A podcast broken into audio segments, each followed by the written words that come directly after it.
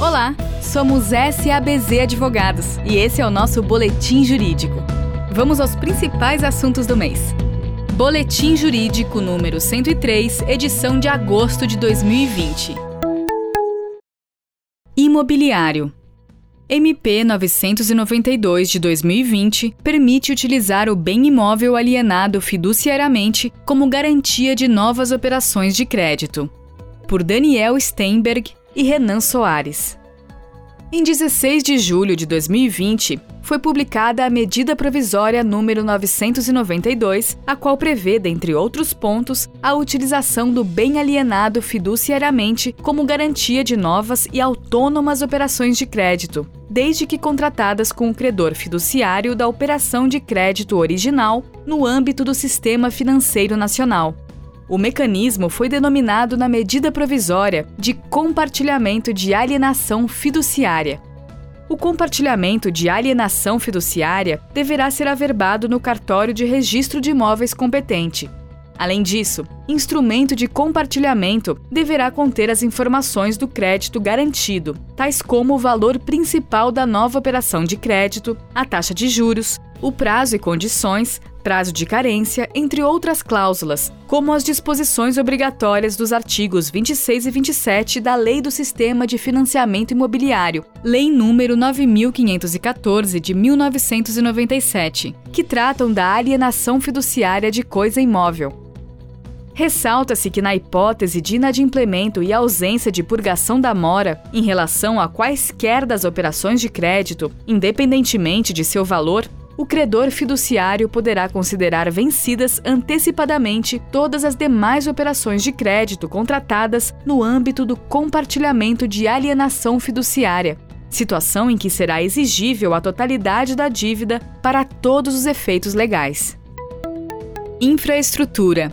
Sancionado o novo Marco Legal do Saneamento Básico, por Bárbara Teixeira foi sancionada em 15 de julho a Lei nº 14.026, novo Marco Legal do Saneamento Básico.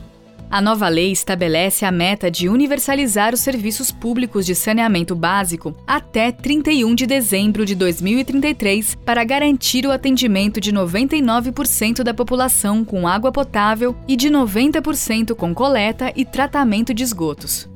Entre os principais pontos do Marco Legal do Saneamento, destaca-se a atribuição de competência à Agência Nacional de Águas, ANA, para instituir normas de referência para o setor. Apenas poderão contratar financiamentos com recursos da União prestadores de serviços públicos de saneamento que se sujeitarem a entidades reguladoras alinhadas às normas de referência estabelecidas pela ANA, Outro ponto de destaque é que os serviços poderão ser prestados de forma regionalizada, com vistas à geração de ganhos de escala e à viabilidade técnica e econômico-financeira. Além disso, passa a ser exigida licitação para a concessão de serviços públicos de saneamento básico, sendo vedadas novas contratações por meio de contratos de programa. Os contratos deverão conter cláusulas essenciais com metas de expansão dos serviços e redução de perdas, possíveis fontes de receitas alternativas e repartição de riscos entre as partes. Os contratos em vigor deverão ser adequados às metas de universalização até 31 de março de 2022. Na hipótese de privatização de empresas públicas prestadoras dos serviços, os contratos de programa em vigor poderão ser substituídos por contratos de concessão. Recuperação judicial. STJ decide que créditos de fiança bancária constituídos após a recuperação judicial não se sujeitam ao plano. Por Renan Soares e Eduardo da Câmara. A terceira turma do Superior Tribunal de Justiça firmou seu entendimento no sentido de que os créditos decorrentes de fiança bancária somente se sujeitam ao plano de recuperação judicial se a celebração do contrato de fiança e a constituição do crédito do fiador forem anteriores ao pedido de recuperação judicial. Para a ministra relatora, a data da constituição do crédito do fiador determina sua sujeição, ou não, ao plano de recuperação judicial, nos termos do artigo 49 da Lei Falimentar. Seguros. SUSEP abre consulta pública sobre alterações em seguros de danos massificados. Por Carolina Moreira. A SUSEP colocou em consulta pública até 9 de setembro minuta de circular que dispõe sobre os seguros de danos massificados. A minuta revoga normas anteriores sobre o tema, concentrando a regulamentação. Por hora, estão abrangidos somente os seguros de danos massificados. Os seguros de grandes riscos serão futuramente tratados em norma específica. Inovação importante é a responsabilização ampla das seguradoras pelas informações e serviços prestados por seus intermediários e todos aqueles que comercializam seus produtos, ampliando a proteção ao consumidor. Também se destaca o reconhecimento expresso dos planos com cobertura de todos os riscos não expressamente excluídos da apólice, os chamados seguros All Risks. Por fim, vale ressaltar a flexibilização das regras de rescisão, que deixam de exigir a aplicação da tabela de prazo curto, permitindo às seguradoras adequar o regime a cada modalidade de seguro.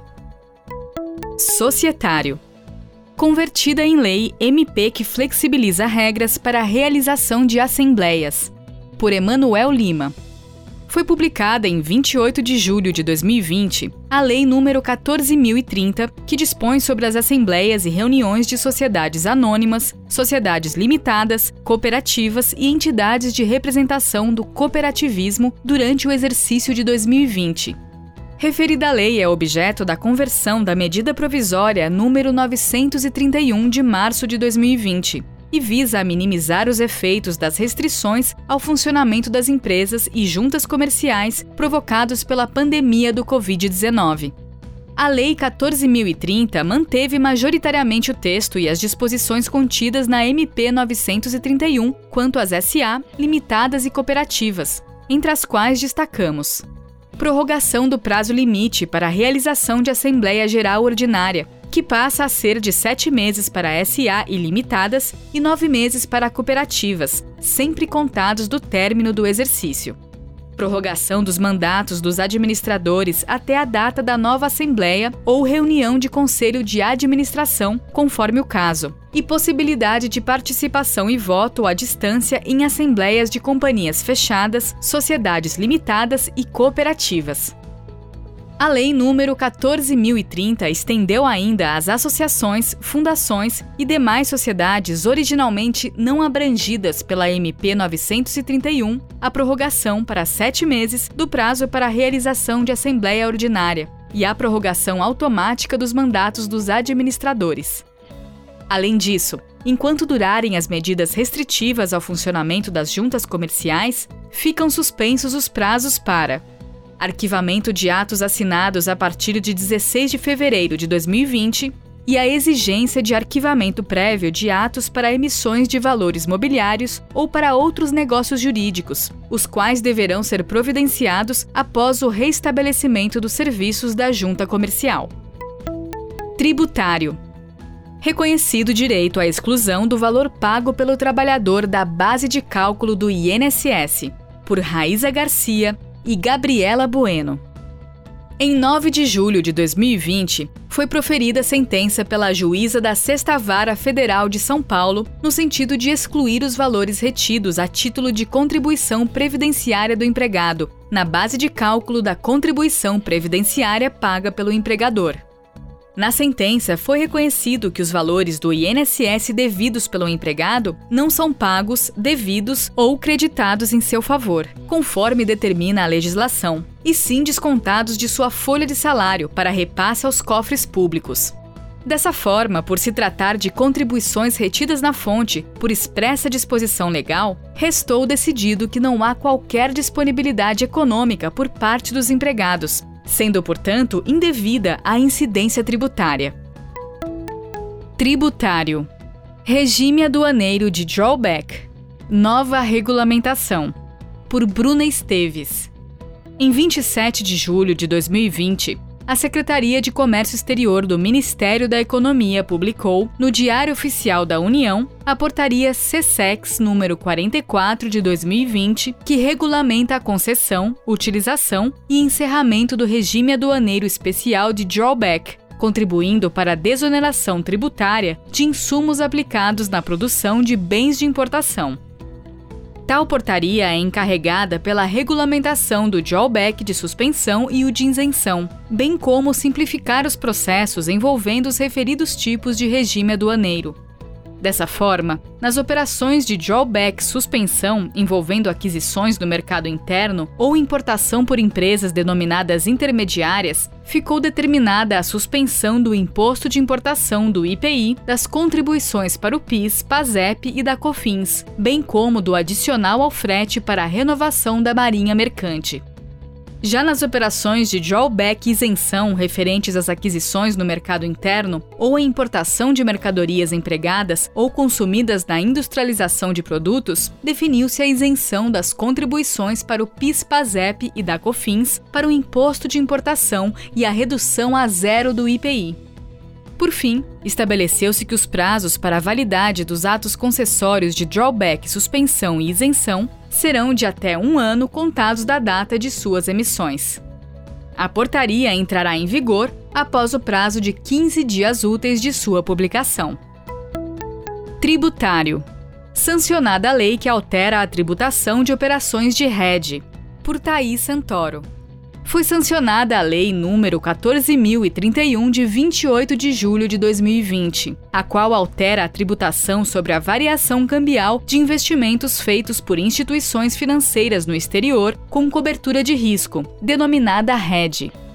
A nova lei promete corrigir a assimetria de tratamento tributário existente entre os resultados da variação cambial do investimento no exterior, que não afetam a tributação pelo Imposto de Renda Pessoa Jurídica, IRPJ, e pela Contribuição Social sobre o Lucro Líquido, CSLL, e o resultado do RED de tais investimentos, que compõe a base de cálculo desses tributos. Gostou do nosso boletim jurídico? Inscreva-se nos nossos canais nas redes sociais. Procure por SABZ Advogados.